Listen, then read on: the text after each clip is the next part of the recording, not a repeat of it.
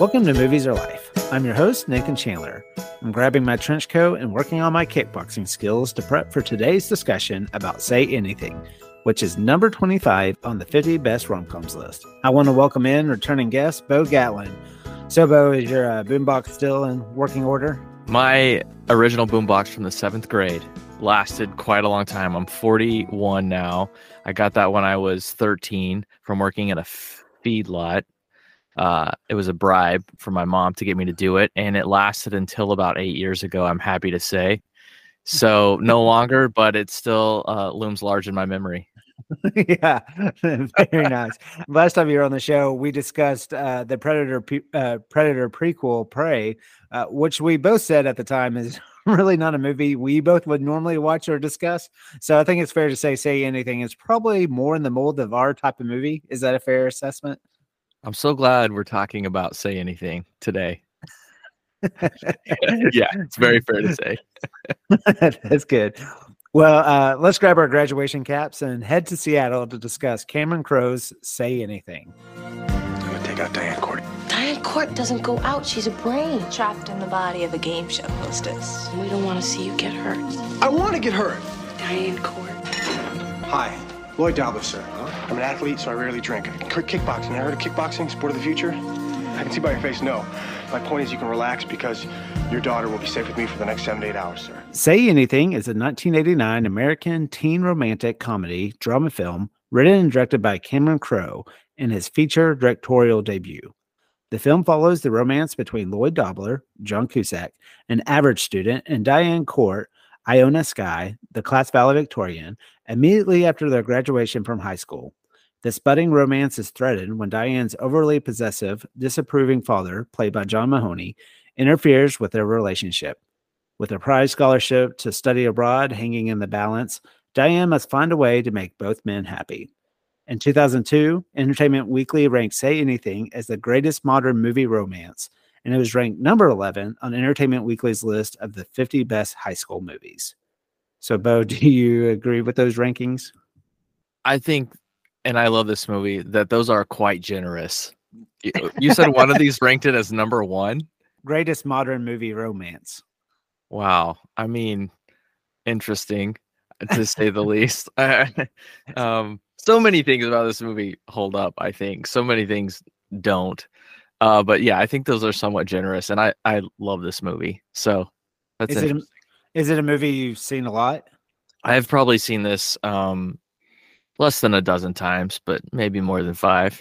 Okay, yeah, no, I honestly I know I had seen this before. I can't even tell you when I saw it. I mean, it's probably one of those, you know, is there's the uh, iconic scene of John Cusack hanging, you know, holding the boombox above his head, mm-hmm. and so I know I saw it. I'm a big Cameron Crowe fan. Um, some of his movies are my favorite personal movies, and so I know I probably almost saw that and probably saw Singles, his other movie, one of his other movies, probably around the same time. Just kind of went on a little Cameron Crowe kick. But it had been a while since I'd seen this, so it is one of those. It may, it, and I mean this in a good way. It makes sense that this was a directorial debut. I, I don't know if that makes sense to you or not.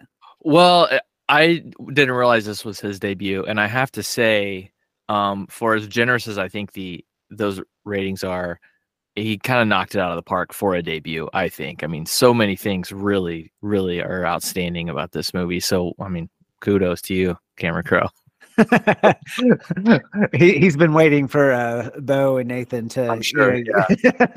validation. Yeah, and I, I don't mean that as a knock, but uh, I do think this movie is probably, especially preparing for this podcast after I watched it, uh, the second time rewatching this, I really enjoyed the movie. Just enjoyed my time with it. And honestly, prepping for this podcast and discussing about it, and when I started writing the review uh, and putting to words about this movie, I kind of realized it was a lot deeper movie than in the moment. Like there's a lot of things I think that are going on. I I, I think where it might kind of show uh, show that it's a re- directorial debut is there's some things that aren't quite as tight as like probably you would see in later, like in Jerry Maguire or, or Almost Famous. But um, man, I, I do think just the brilliance and how he uses a lot of things, everything, anything from the pen to you know, there's a little tidbit about that story where she's talking about uh, being scared on the airplane and how that plays out in the final scene. There's just a lot of things like that working where you're like, oh yeah, this guy knows how to construct a movie. Yeah, good point. Good point. Um, related to the the tightness, maybe we'll talk about that some later, but a lot of memorable moments and scenes and quotes in this one for sure. And I, I'll tell you up front that probably 80s movies like this are just my absolute favorite um, type of movie. I mean, I was born in 81, so I'm certain I would not have seen this when I was, you know, when it was still the 80s, but I would have watched it probably on cable television or something like that. And probably if if I had anyone I felt like I could relate to, and I don't know if it was the quirkiness or the is John Cusack is what I'm getting at. I mean, Better Off Dead was a totally mm-hmm. strange, you know, movie with um uh, Steve Savage movie and and so many Cusack movies. Though I mean, he was definitely a man of the '80s, right, and, and beyond. Right. But but probably one of my favorites, if not my favorite actor in '80s movies uh, like this. He's just the best. Yeah, and there's something he he has this everyman quality to him, uh, especially around this time in the '80s and everything. Uh, but also, uh, there's a charisma there that kind of tra- you know transcend transcends the screen a little bit. I mean, he even plays a little. I think he's in Stand by Me as the older brother uh, who's died, and I think they there's just like a flashback scene of him in it, and there is something like he looks normal, but he's also he's also handsome, but he's also real kind of quirky, and I think people can really relate to him. Yeah, I mean, anyone who's ever um, experienced self doubt or been less than completely confident uh, could love a character like Lloyd Dobler in this movie, or most of the characters that John Cusack plays. I love yeah. that his sister is in this movie as well. I mean, there's some, you know, if you watch this now, um, I guess you might not recognize Jeremy Piven, but uh, gosh, there's so many great actors in this movie. Um, the guy, you know, her father is played by I, I don't know his name. I just call him the dad from Frasier, having watched that show for many years. right. John Mahoney is that his name? Um, yeah, that's his name. Yeah, great cast. Yeah, I think that I think I think the first time I watched this, for some reason, Frasier was actually a show I watched a, a, a lot. Um, actually, probably not when in the moment when it was on, but in East Texas for whatever reason, I think Frasier came on after the 10 o'clock news. and so I like reruns and I would watch it then or whatever. But yeah, uh, when I saw this movie at, at, the time, I was like, oh my gosh, I just had never even thought about him doing things outside of Frasier for whatever yeah. reason. but yeah, he, he's he's really good at the uh, as the dad here. And I think what I really liked about this movie was that it's clearly a teenage romance that's happening mm-hmm. and cameron crowe leans into these things that are very funny uh, and almost nostalgic of like i mean i was guilty of like when i liked someone like i liked them you know really hard like big you know it, it wasn't quite like into the world type of stuff but that's how teenage love kind of frames a lot of things like if i don't get this person i don't know what i'm gonna do and so i like how he he he doesn't really poke fun of that, but he makes like he he makes funny moments of it. But it's also a very serious thing. This is a time in their lives where they're having to make big decisions about you know after graduate you know after graduation what am i going to do and honestly playing into the john mahoney uh, uh, diane's dad you know like and the the tax problems that he had you know I, I, like how he frames this teen romance in into real life uh real life uh, conflicts. Does that make sense? Yeah. Um, it's, I, I think the first time I rewatched this, where it would have had any real maybe meaning to it, was when I was um, a junior in college, and I had just started talking with Stacy, who is now my wife, and uh, we were visiting over the phone that summer. She had gone away um, to work in a different state, and so um, I was spending the summer attending OU, doing some summer school, um, and living with my cousin and his wife who were gracious enough to let me have a room in their house. And they had a newborn, so I didn't really want to bother them. So I've spent most of my time in this room, and they must have had say anything on VHS. And I, you know, there was a, a VCR in the room, so this might have been like, let's say, 2003. And so I probably actually watched it more than I'm than I mentioned up front because I watched it lots that summer. And obviously, with um, watching it now, you know, uh, 17 year, 18 years later, maybe 20 years later, I guess, uh, it hits very different because I was very much, I suppose, like you, in that if I was going to fall for somebody, it was all in, it was all or nothing. And I could totally have related to Lloyd in this movie then. It honestly now just makes me really uncomfortable. Uh, yeah. As a as a father of three daughters who I hope you know someday go on to to find significant relationships that um, this guy has no plans, honestly, outside of one being a great guy, and that that's commendable, and uh, you know it's all you would hope for for I suppose your your uh, your daughters to find someone that's a, a great person, but also um, what happens when when this doesn't work out? You know i mean he's he's just off the deep end as he did and what a great like dark moment in this movie. I mean the the standing in a phone booth i don't want to get ahead of myself here but standing in a phone booth in the rain you know talking to a sister and just driving it around with a personal narrative you know hitting up some guy. I mean it's just it's so dramatic but it's it's probably also because of that just so relatable as well completely. And but it, it's hard because like you said yeah having the perspective now uh, from a dad standpoint. And i just want to know uh, one thing a common thing i've been finding in a lot of these rom-coms are uh, single dads for whatever reason like mm-hmm. in there so there's this movie uh, 10 things i hate about you. I don't know why this has become a motif in rom-coms but i guess maybe it's it allows the girl to you know want to get away from the dad. I don't i don't know for whatever reason but yeah, like you said, as a dad now, it's one of those, yeah, no, he has no thought about the future of what he's going to do, but it's hard because he obviously is committed to her.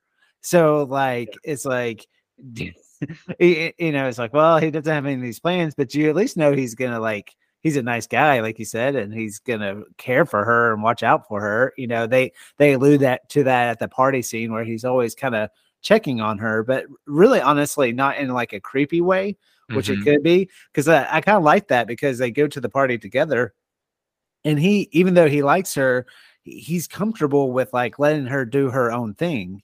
He gives enough distance, I guess, where she's she doesn't get too creeped out. Can we talk just a little bit about how great, uh, at least to me, the the little side conversations he has with his two friends, you know, that he's bouncing ideas off of. Who is it? CC and uh and DC. Um I yes. might have those names wrong. But um I mean th- those are some some great moments. It seems that he he's kind of absent of male friends really that are close. Although Lloyd is an everyman. I mean, this party, he everyone loves him. He's the key master. He doesn't seem to have an enemy in the world though maybe some any real direction or ambition. He knows what he doesn't want, but I, I think the moments with his friends and their little quick conversations were some of my favorites in the entire movie.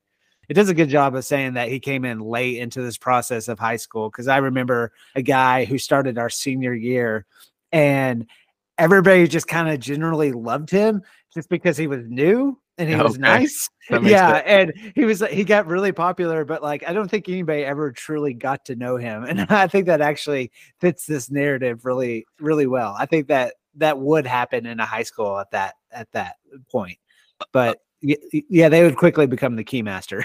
you know what's funny too? I'm not thinking. I haven't thought about this until now, but for this to be a high school movie, and I suppose it is, but like it starts at the end, literally of high school I mean, it's graduation day. And for me, that period of time from when high school had actually ended until college was just kind of strange to me. I mean, you're you're leaving something you're very familiar with, entering something not at all. I was planning to go to college and, and knew where I was headed. So um, for this to even be considered a high school movie is kind of funny, just from the sense that they were in high school for you know leaving it. But Um, you know, another kind of just uh, maybe cringe thing is the fact that this party that they go to. I mean, the guy's he's 22. You know, he's a hanger on. He's uh, but I suppose maybe that's realistic as well. You know, it, it, yeah.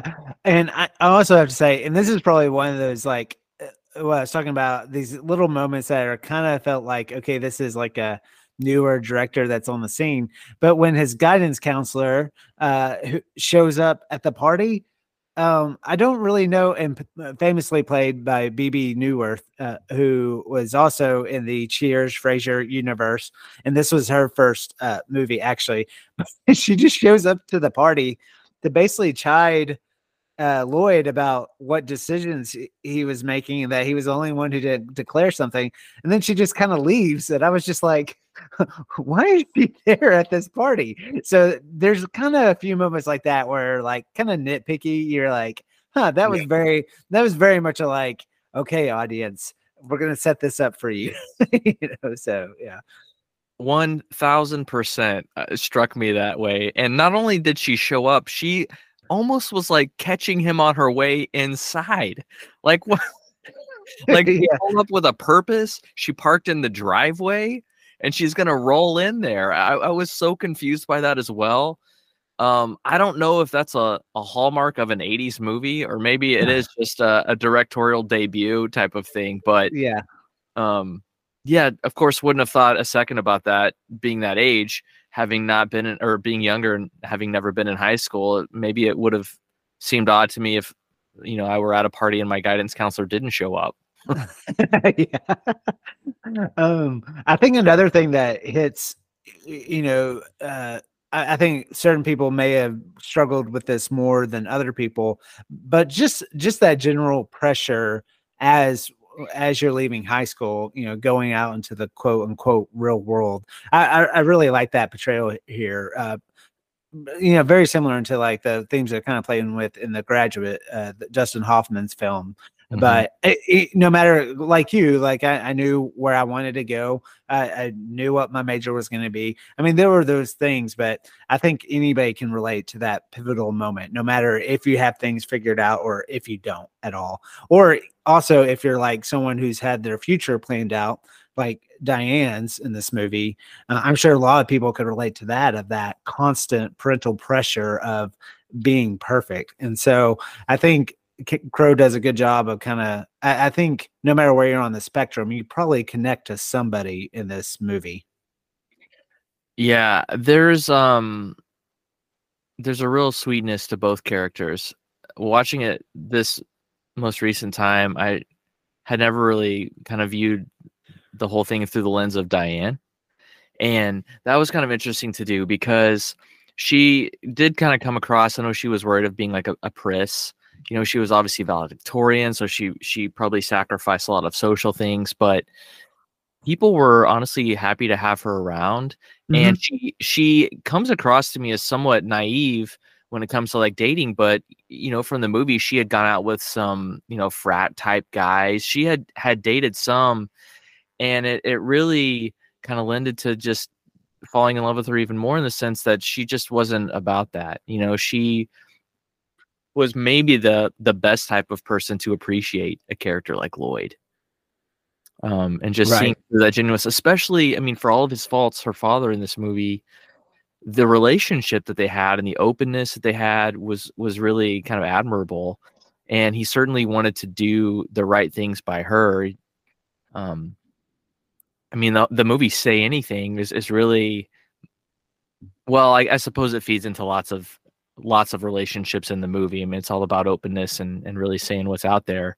But she certainly had that with her dad. I think it's it's one of their lines, and you can say anything mm-hmm. to me, and they could do that. That was it was nice to see. Yeah. Um. How how did the I, I even remember watching it the first time and kind of being surprised by this IRS plot line uh, so to eh, so to speak, uh, because I, I, think I've been inundated with so many images from this movie, and so I very much kind of went in thinking about what it was going to be, which it is, but then I had no idea about this IRS uh, problems that her uh, dad has in it, and so do do you think that works in this movie? It's a good question. Again, you know, you put yourself in an 80s movie, you're just along for the ride. So, in a sense, I guess so. Mm. It, it is interesting. I don't know if it's just to to break the this idea that her life was perfect and, and everything was on track. And clearly from the from the outset, even though she had done everything she was supposed to do, they had a plan for that she was very uncertain in her her valedictorian speech right i mean she she was scared and so yeah it was a, a, little twist i suppose not to mention like the, the dinner party that they had with you know one of lloyd's probably most memorable quotes about what it is he wants to do with his future not buying selling or producing anything i mean that's so great but um what was kind of fun there was was like the the guests at that dinner yes I was like, where these guys come? I mean, who are who are these people in their universe? You know, um, it's just her father, so I suppose, and her mother's out of the picture. I suppose he would have had a small tight group of friends, but um, he was like the director of an assisted living center, right? What, yeah, what seemed to be a very much like mom and pop type of, you know, this wasn't a corporatized like assisted living center, and his friends kind of came across as like big city um, art snobs. yeah. so, um, I don't know. Maybe maybe that was just there to make Lloyd contrast against them even more. But yeah, yeah, the IRS thing was unusual for sure. Um, and then there it was it was fun to see you know them throwing out some nuggets there. Even with he asked about the the jukebox, and he's like, "How does one go about getting that, sir?" And he's like, "Oh, you find nine thousand dollars." It's you know it's later in the movie. Is it you know is, is the tie into the IRS stuff. But yeah, um, yeah, I think uh, earlier on, I Diane grew on me more in this version of the movie. I think for Lloyd, his character in the movie, it came across very much as someone who was in love with the idea of love, and he was directing it at her. Yes, more so than even she was the object of his love. I mean, he just he wanted to love somebody. He wanted to. What is it? He said at the beginning, like I want to get my heart broken. Mm-hmm. Or I want to be open. Yeah. And so I watching it with that, I it was a little bit um it's like that's what he knew that he wanted. He didn't know what he wanted to do for a career, but he knew that he wanted that. And so he was pursuing that, whether it was Diane or anyone else. I guess lucky for for him it was Diane, but we've touched on some of the great quotes in this movie. What what are some of your favorites? Okay. Um, I shouldn't lead with my absolute favorite, but I'm going to. And it happens just almost at the very end of the movie. And it's hard to take this movie too seriously, even though it, it can lend that way. I mean, obviously, Lloyd ends up being really a, a, a nice rock and foundation for this um, relationship. But um, it's at the very end when they're when they're sitting on the plane and it's something to the effect of nobody thinks it will work we shouldn't be together, should we? And he says, No, you just described every great success story. yeah. It's very, so, yeah. so fantastic. So fantastic. um, yeah. I I um the one that struck me was there's a conversation there in a guitar store and he's he's Lloyd is there with his two girlfriends. Um, I think that he's just sent this letter to Diane and um, one of the characters, DC, I mean, she has very few lines in the movie, and finally she has something she wants to say, and she speaks up for herself. And she's like, Cece, you never let me talk. Just let me say what I want to say. And then she she instantly forgets what it is she was going to say. yes. I love that. I love that. This I mean, this movie has a lot of like little moments like that, which make it rewatchable. Yeah. What about oh, you? Oh yeah, for sure. Uh, I I liked even and this might have actually been uh, the same uh, scene where they're in the music store, but the world is full of guys. Be a man, don't be a guy. I really like that. I really like that line. Uh, uh, you alluded it to to it also, but when he's in the phone booth in the rain, uh, and my sister said this in the last podcast, so she had clearly uh, seen this movie before, but she gave me a pin. I gave her my heart, and she gave me a pin.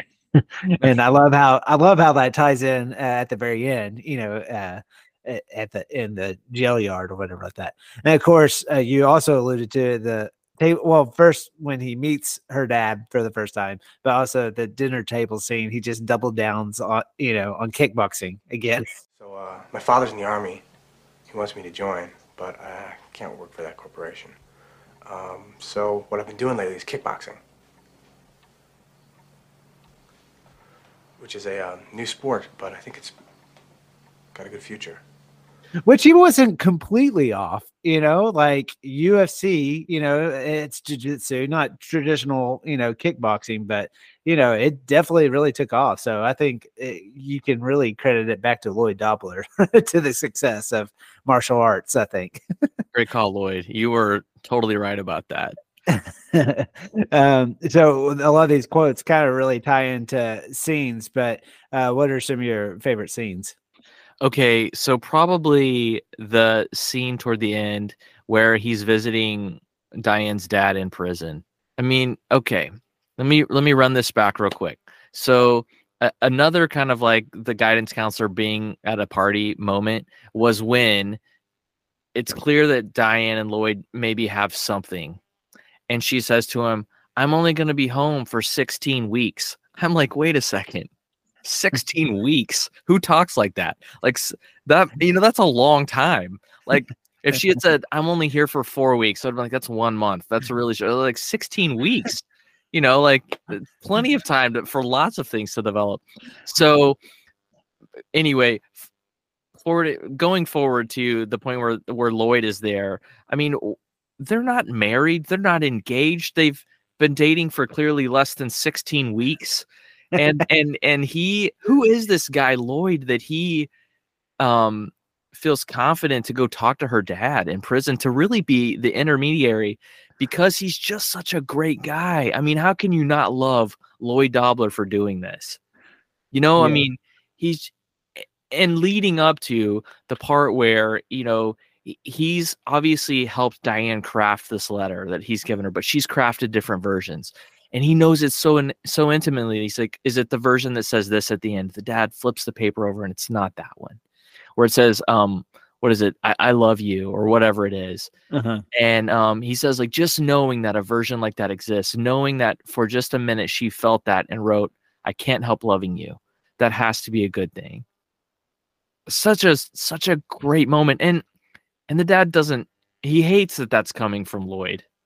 No, yeah more i mean he hates he has to hate that but it was just such a again a sweet moment of, of lloyd just being who he is and you're like okay this guy doesn't know what he's doing in life but he's got some things figured out like he kind of knows what he's about and that's pretty admirable that was a favorite scene of mine how about you what was one of yours I, i'll think of another one Oh yeah, well, uh, I had a couple. You you alluded to it. We talked about the the dinner scene. That's just that was great, but also because I I very much related to that scene. I've had not not quite that that awkward of scene, but I've definitely uh, before been asked a question and I knew I didn't deliver uh deliver the correct answer to the adult audience. Um, so, but I like that scene a lot. Um, you've talked to just about the love letter itself um, that he's written to Diane, and I, I have it here. I just have to read it because they're they're talking about it, and then when she starts to read it, you as an audience uh, person is ready just to embrace what's said here.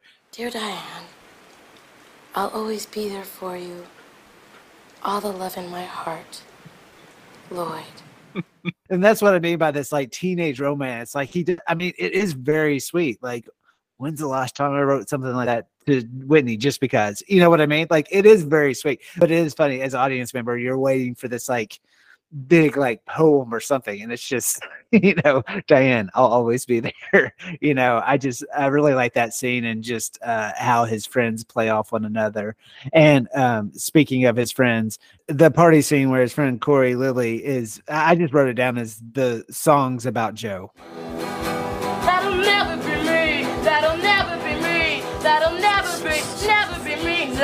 You as a mu- musician, like you had to love the uh, all the songs she was. How many did they allude to? Sixty 65. songs. She wrote 65 songs and she's going to sing them all that night. And not only that, not only that, she has a rapt audience. Like there is a guy who I don't think left her side all night, and I, I have never in my life been in any scenario that's as exciting as these parties in 80s high school movies look. I mean, there's just so many tremendous things happening everywhere. You know, you want you can go spend some time over here and and listen to that. Um her, Maybe you're going to the wrong parties. maybe so. Maybe, maybe so. I don't think I went to any parties.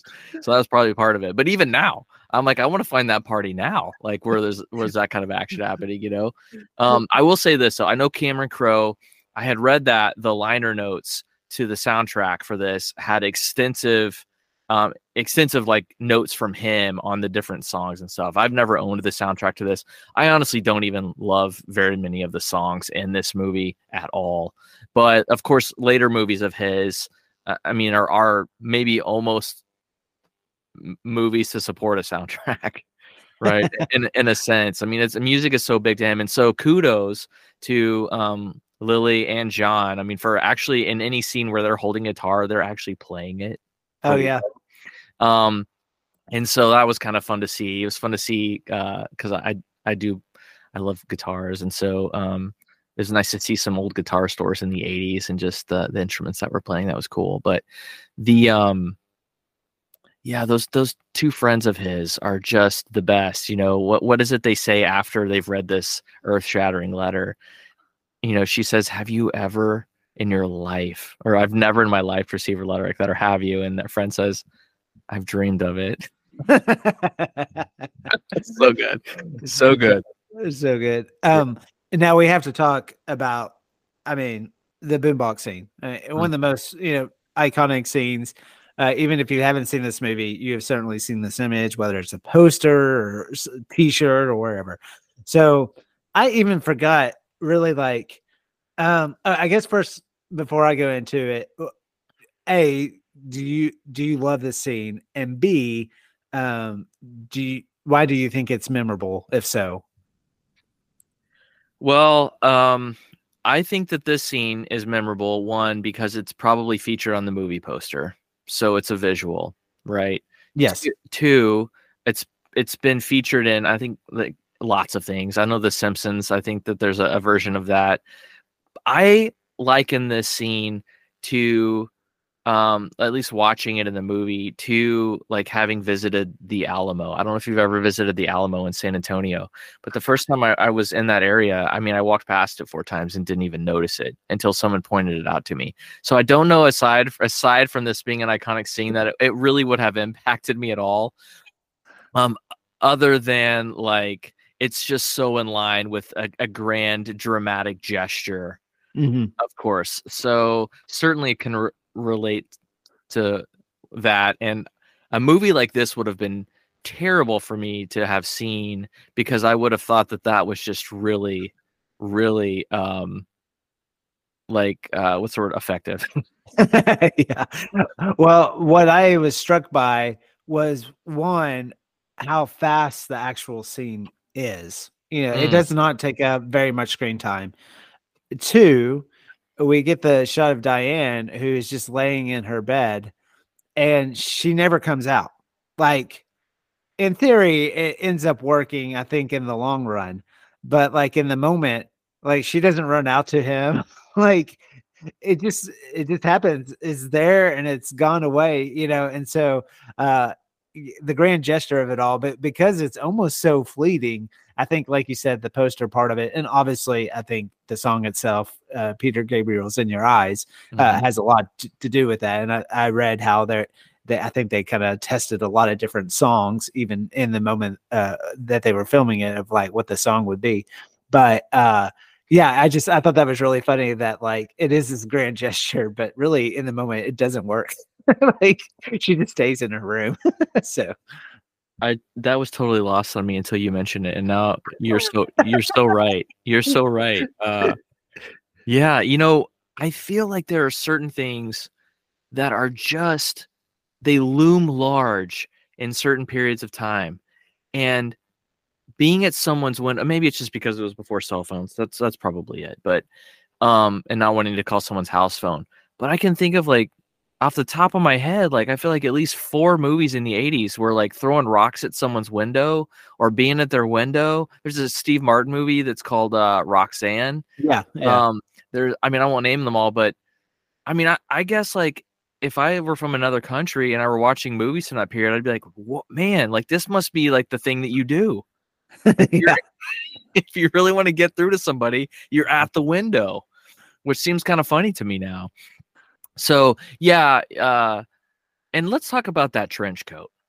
Okay. All right. I mean, it's he always has that thing on. Not always, but enough. So I mean, he's he's wearing it on a like a flight to England. Lloyd, you don't you don't wear a trench coat on a plane, buddy. You know, I mean, what's he what's he thinking there? It took me out of the moment a little bit. Other than they're like they're really sticking to this being his thing. Uh, so that was great. But he- he's got to smell a little bit, right? Hadn't thought of that till now, but you would have to be right. Always lugging a trench coat around. But hey, I to his credit, it is Seattle. Mm-hmm. Seattle's known for rain, you know, so maybe he's just he's just always prepared. Yeah. That's a good point. And, and yeah, he's going to England. I mean, you've you've already got yeah, it. yeah. Yeah. Movie musings.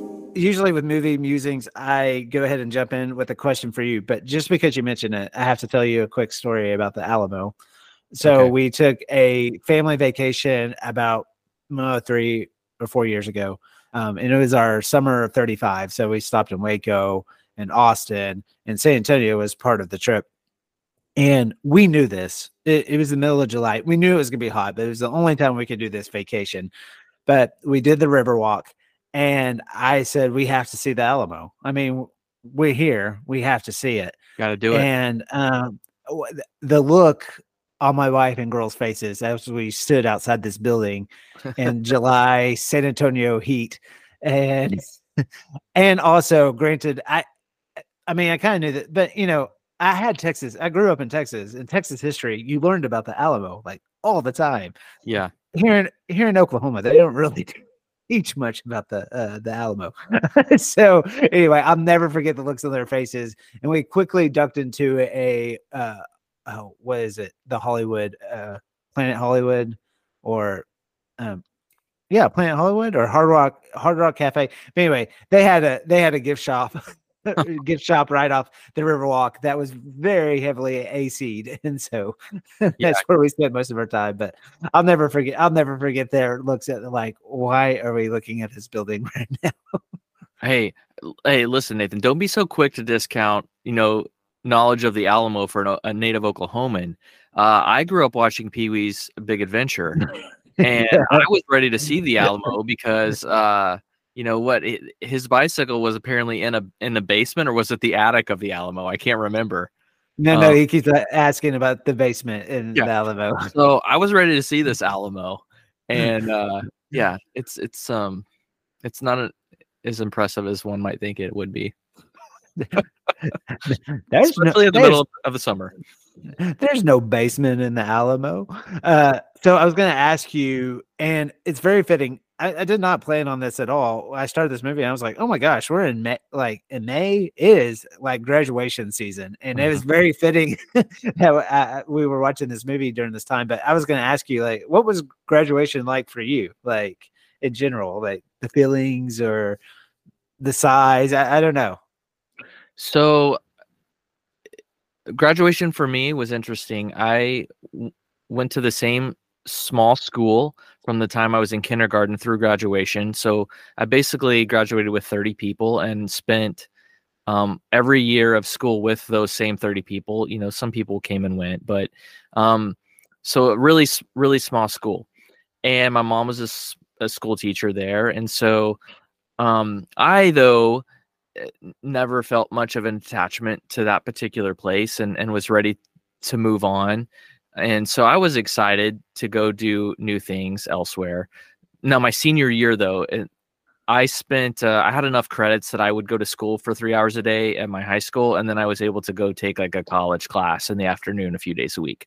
So it was a strange year anyway because I I was there like half the time. I really wasn't there, and so I feel like kind of mentally I had already kind of moved on from that, and um, you know I had a couple of close friends, and um, it, it was not a I wouldn't even describe it as as bittersweet.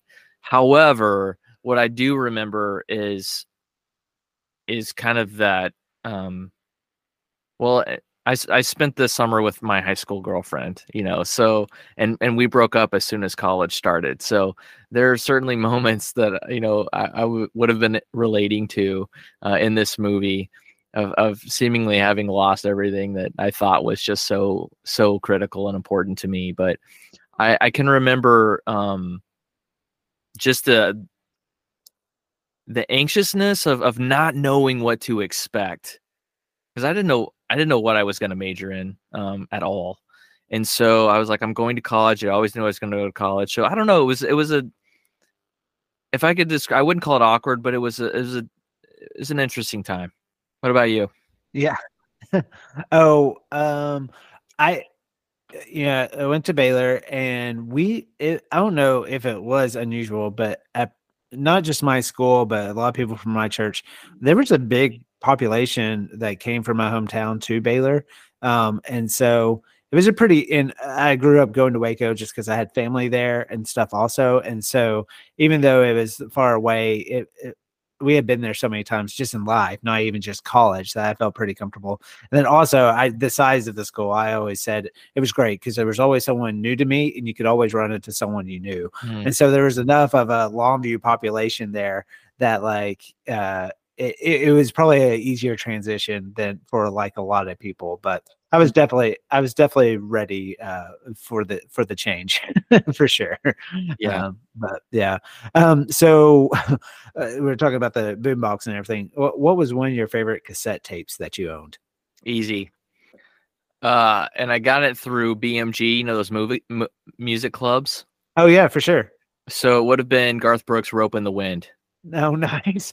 Strangely enough, I was listening to Garth Brooks this weekend. I don't know why, but yeah because it's great music. That's why. what were you What were you listening to?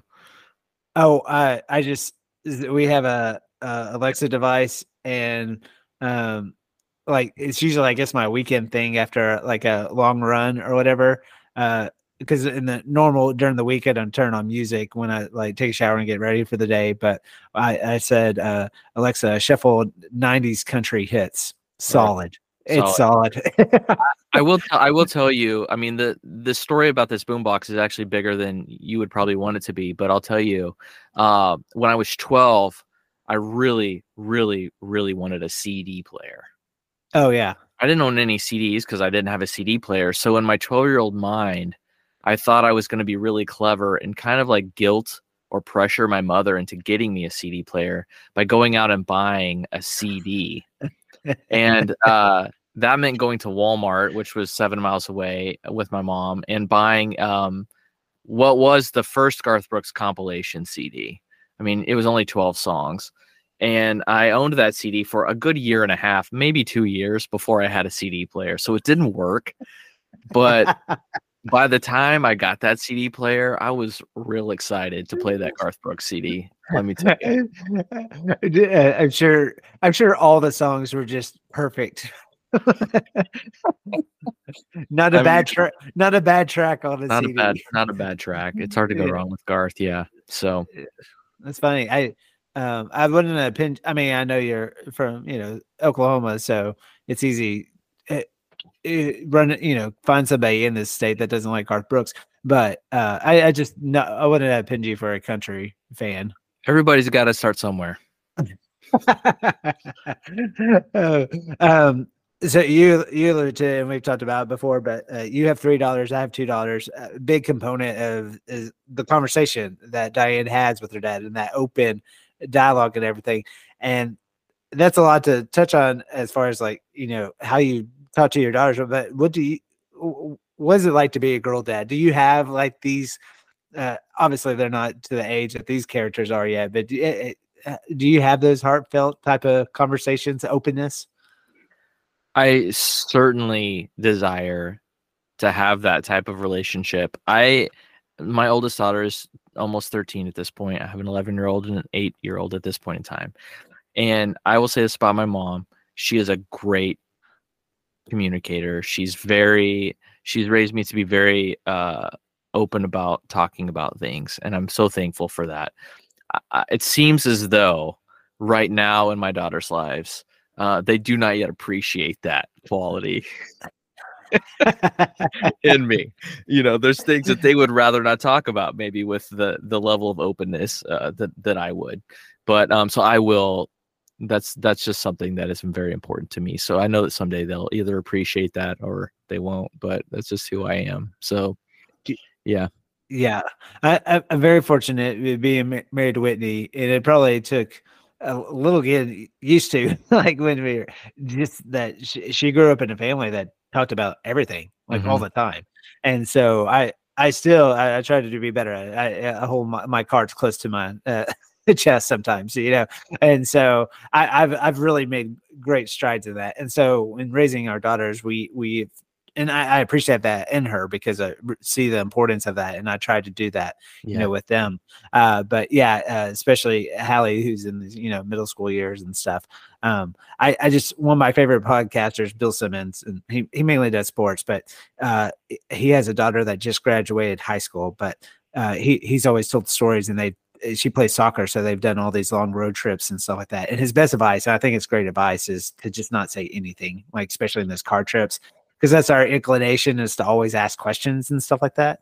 Yeah. And he was like, he he was like, it's just amazing how I, when I'm just quiet in the car, she'll just start talking to me, you know. So mm. anyway, I, I, I really, I really enjoy. You know, we do lots of carpooling with our friends and stuff like that. I'd love to get her friends going and just sitting back and listening. Those are like some of my favorite favorite moments.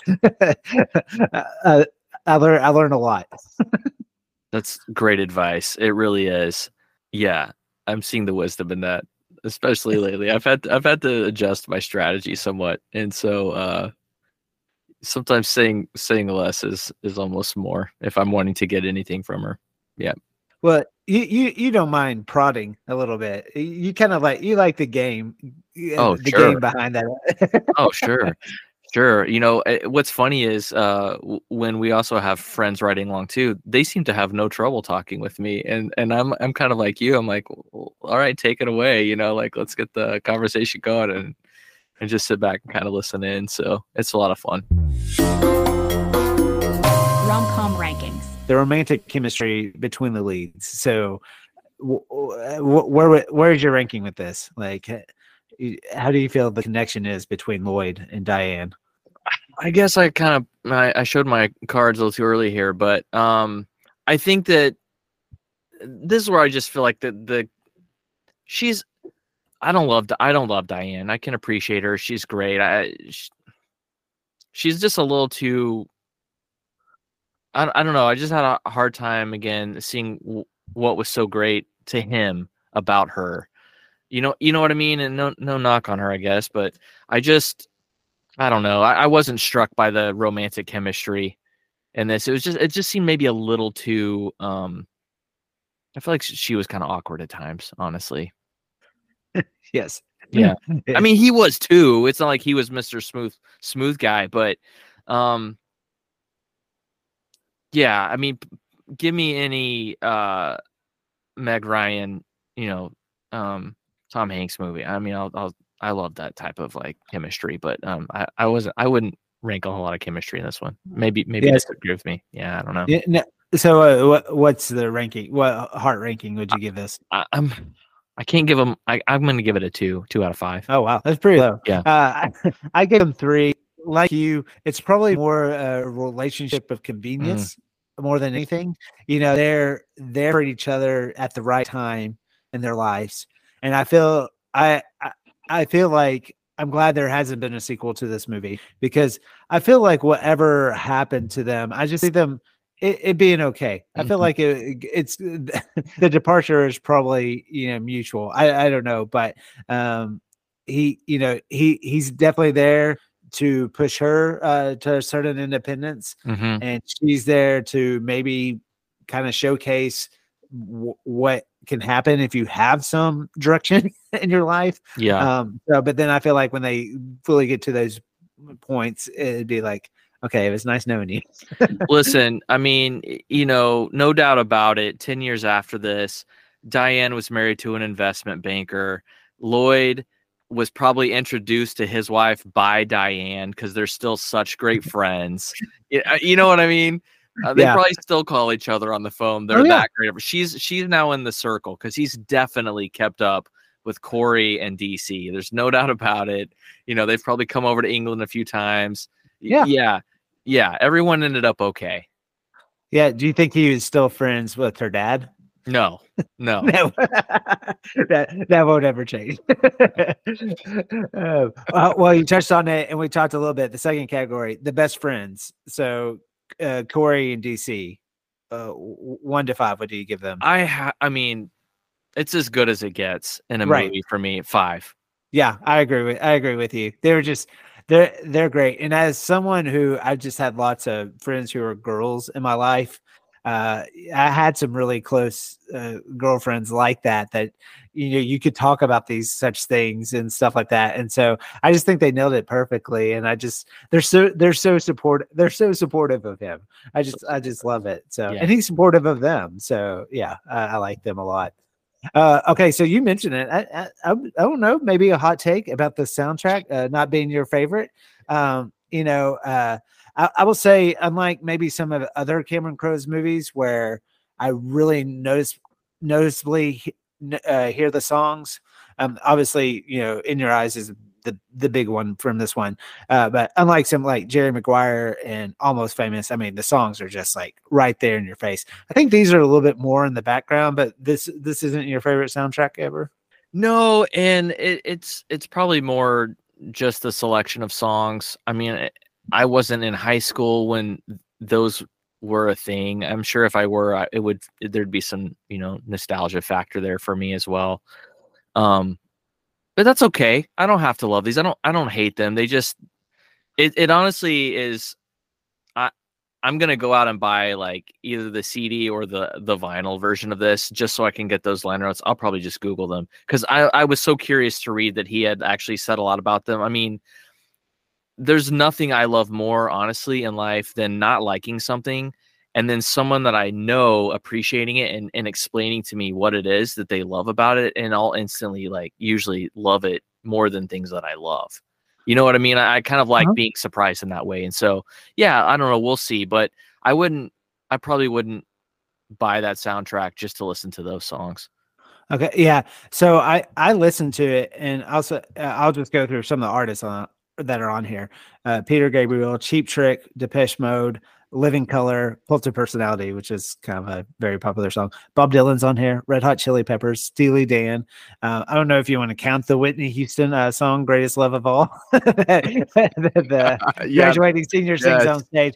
But um, I, I would say uh, Cameron Crowe probably really has a knack. Like if you listen to his other soundtracks, you know he always uses very popular artists, but he probably has a tendency to pick some tracks that you've n- not ever heard of. It's mm-hmm. very like it's a very music person guy to be like. Yeah, those are the hits, but have you heard this song? You know, and so that's what I feel like this soundtrack is a lot of. It's like, oh yeah, have you heard of this band? But have you heard this song? You know, probably what they would you know say back in the day, the B side. Yeah. uh, you know, and that's kind of how I felt. So I I gave this four hearts because in listening, I was like, oh yeah, I I, I really enjoy the music. I was a little surprised because I didn't know a lot of the songs, but um, I, I really like the Steely Dan song on there for whatever reason. But yeah, Well, I certainly like a lot of the artists that are on it. This the songs that were selected, just not my favorite. However, I'm not going to rank this one as low as you think I might because it does have "In Your Eyes" on it. It it it is. I don't think you can think about this movie apart from that song. Um, when when I told you I had wanted to discuss this one, you know, if if we have just a couple minutes, there is a, a very strong tie to this song and I mentioned that summer I was watching this a lot is when I was first talking to who was now my wife. And Nichole Nordeman, she's a Christian artist, contemporary Christian artist. I had her album and she had a cover of this on it. And I had listened to Oh. that so many times, not ever having realized um I mean, I, I didn't think that she wrote it, but I had never associated. Oh, wait, that's like a you know classic Peter Gabriel song. And so then I was I was you know watching this movie at the same time. It's just a nice special connection because um, it's a great song. So um, and because I know that Cameron Crowe put this together with a great amount of um intentionality. I'm I'm gonna give it a four out of five. Okay. All right, man. Yeah. Well, so maybe not so much of a hot take. Maybe not. Maybe not. I just don't like the songs. um, so the uh, fourth category, chase scene or declaration of love. So I think this one can kind of be a little hard. I, I think people would go to the boombox boombox scene, but I, I, I don't know. I, I think more towards like the kind of end of the movie, and she certainly kind of comes back to him. And I think the declaration of love could also be tied into uh, the uh, seeing her dad, you know, in prison in that courtyard. Um, I think this one's a little hard to gauge, but what what what would you rank it? It is hard to gauge because the moment where she kind of chases him, uh, where she goes to the kickboxing gym, Yes. and um, first of all, they made her look like 10 years older in that scene more than any scene around like her eyes were sunken in and it was very strange to me um from like a i don't even know what you'd call it like makeup type of situation but um what was it he said to her nathan? He's like do you do you love me or do you just do you just need somebody? Like is it me that you need or just somebody Mm-hmm. and I, I feel like, and then what does he say? I don't even care what the answer is. Because that kind of alludes like his thing. Like, so I am going to say this is a hard one for the declaration of love scene. I want to make it just real where we have to read a lot into it would be the final scene with the pin with her dad Okay. because that I mean if you, if you're not watching closely that can feel like such a brush off. However i don't think that it was. I really don't think it was because when her dad first suggests that she give lloyd a pin and it was probably close to a $9000 pin. I mean let's be let's be honest. I mean that was probably a, an irs you know tax uh, evasion uh, pin. Uh, right. but you know she says dad never in a million years could i give him a pin to show him that i care about him. Um but then you know kind of not knowing what else to do she does because i think in, in that in that haste of of them breaking up in the car she she does feel that about him and she does want to show him and i'm sure he was like i all i got he didn't understand the meaning behind or intentionality behind it and i feel like that was just such a nice tie-in at the end of the movie you could read it a few different ways which i thought was kind of cool yeah, I agree. So how do you rank it after saying all Mm, that? okay i'm sorry this wasn't about explaining it was ranking it um i would say i'll give that because it is kind of like you really can chew on it i'll give it a four out of five Okay. That's what that's what I gave it as well. I Nice. I, I really I really liked that scene and it, it very uh I mean he Cameron Crowe just knows how to bring closure uh to a story. Yeah, and uh for very seemingly very complicated reasons, I think they do a good a good job of that. Uh and the last category I have is rewatchability. uh yeah i'll give this a five out of five it's easily rewatchable Yeah. easily yeah, I was I, I I was there as well, uh, especially watching this, and immediately I um save uh, probably maybe the the car scene. I was like, this is a movie I think Hallie would really like. Like I just you know it was already kind of a movie. I was just like, oh, like okay, I'm gonna lock that away as like when we don't know what else to watch. Like, hey, we need to we need to watch this movie again. So yeah, uh, very much so, and that's what I've always loved about Cameron Crowe always so many funny moments, but also very uh, many many dramatic moments as well. And it's no surprise. I, I meant to say earlier, but this is produced by James L. Brooks, who has always been one of my favorite uh, creators, who created uh, Terms of Endearment and broadcast broadcast news. And so he's he's known for these type of movies that bring a lot of drama but also you know the real life humor as well so uh, it's very fitting that this you know if it wasn't Cameron Crowe, you might have maybe guessed it. Maybe this is a James L. Brooks film. So very much in that vein. Do you have any closing thoughts about this movie? Just if you haven't seen it, go watch it. It's worth one watch. I don't care when you grew up. Um, there's some things that might make you uncomfortable, but you're gonna have some nice laughs. You're gonna walk away feeling pretty good about these two people.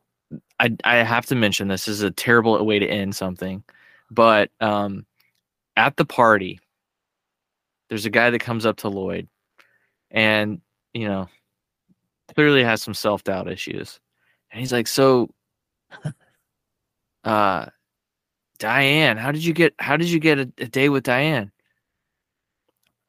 I just asked her. Mhm. This gives me hope. Thank you. This gives me hope, and I don't know if it's because he sees Lloyd as his equal, as just you know, or or not. But that was a nice little. th- That guy got a lot of screen time in the movie. he did. I mean, he spent he spent you know hours with this guy. Um, so again, a terrible way to close out because I'm I'm re- rehashing back to it, but moments like that. I mean, this this movie almost feels like just a series of those types of moments. You could almost just talk about that. I actually bought Yeah. this on on Apple, uh, like via Apple, right? And it's funny. It, one of the special features, like digital features, are scenes, and I thought it was like on a DVD where it's like taking you to, like you know, specific points in time in the movie, but it isn't.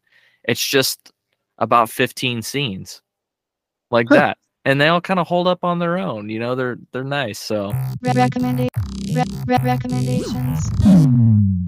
Uh, well, anything uh, that you are like reading or listening to or watching that you'd like to recommend to our listeners?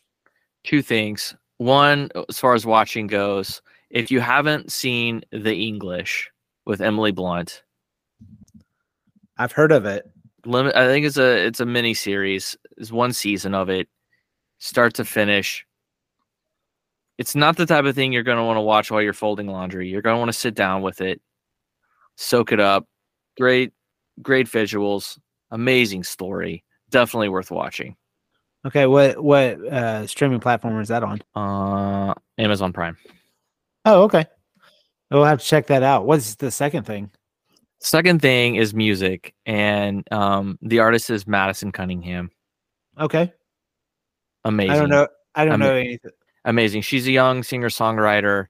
Um, she is one of these people that once you start listening to her music, if you're the type of person that likes looking at liner notes, the people that she already has collaborated with. I mean, if you go look her up on iTunes, she probably has more collaboration songs than she does even albums of her own.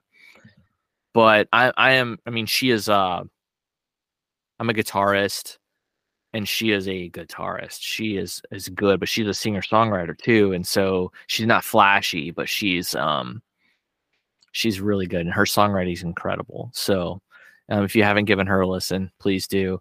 Um, "Pin It Down" is the song I would start with. If you're going to listen to one song by her, it's called "Pin It Down." It's really good. Okay, I'll, have to check that out uh, for sure. Uh, just sticking to the music uh, storyline of this whole podcast and your recommendation. Uh, mine is actually a book, and I would actually recommend the audiobook version of this. But you, I think you would really like this a lot, Beau. But it's "The Storyteller: Tales of Life and Music" by Dave Grohl, who is f- famously the lead singer of the Foo Fighters, his band, but also the drummer of Nirvana.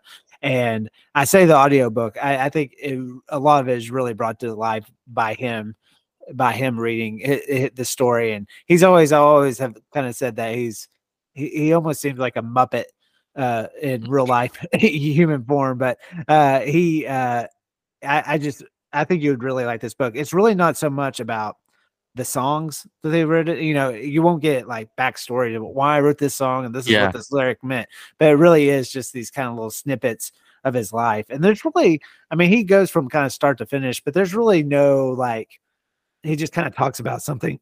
they don't have this really like overall connection. He kind of ties it all together at the end. But I think you'd really like that. Ooh, Uh, but it's yeah, but it is funny too, though. Uh, if you listen to it, just because I mean, he's so famous at this point and such a well-respected musician. But as part of the appeal of the book is hearing these like stories of other like famous musicians. But you know, he tells of this one story where Joan Jett, you know, stays the night at his house and plays with his girls, or he talks about how he's friends with Paul and Linda, you know, and you're like, yeah, this person definitely lives in a whole different world than I live in. But but, uh, but how he got there is just really interesting, and uh, so and. I, I've always loved Nirvana and the Foo Fighters. Always been a big fan of him, so I'd su- I'd suggest that book. As spring is winding down and we are heading towards Memorial Day weekend, I thought it'd be a good chance to maybe take a little breather from this rom com list and talk about one of my favorite summer blockbusters, Jurassic Park.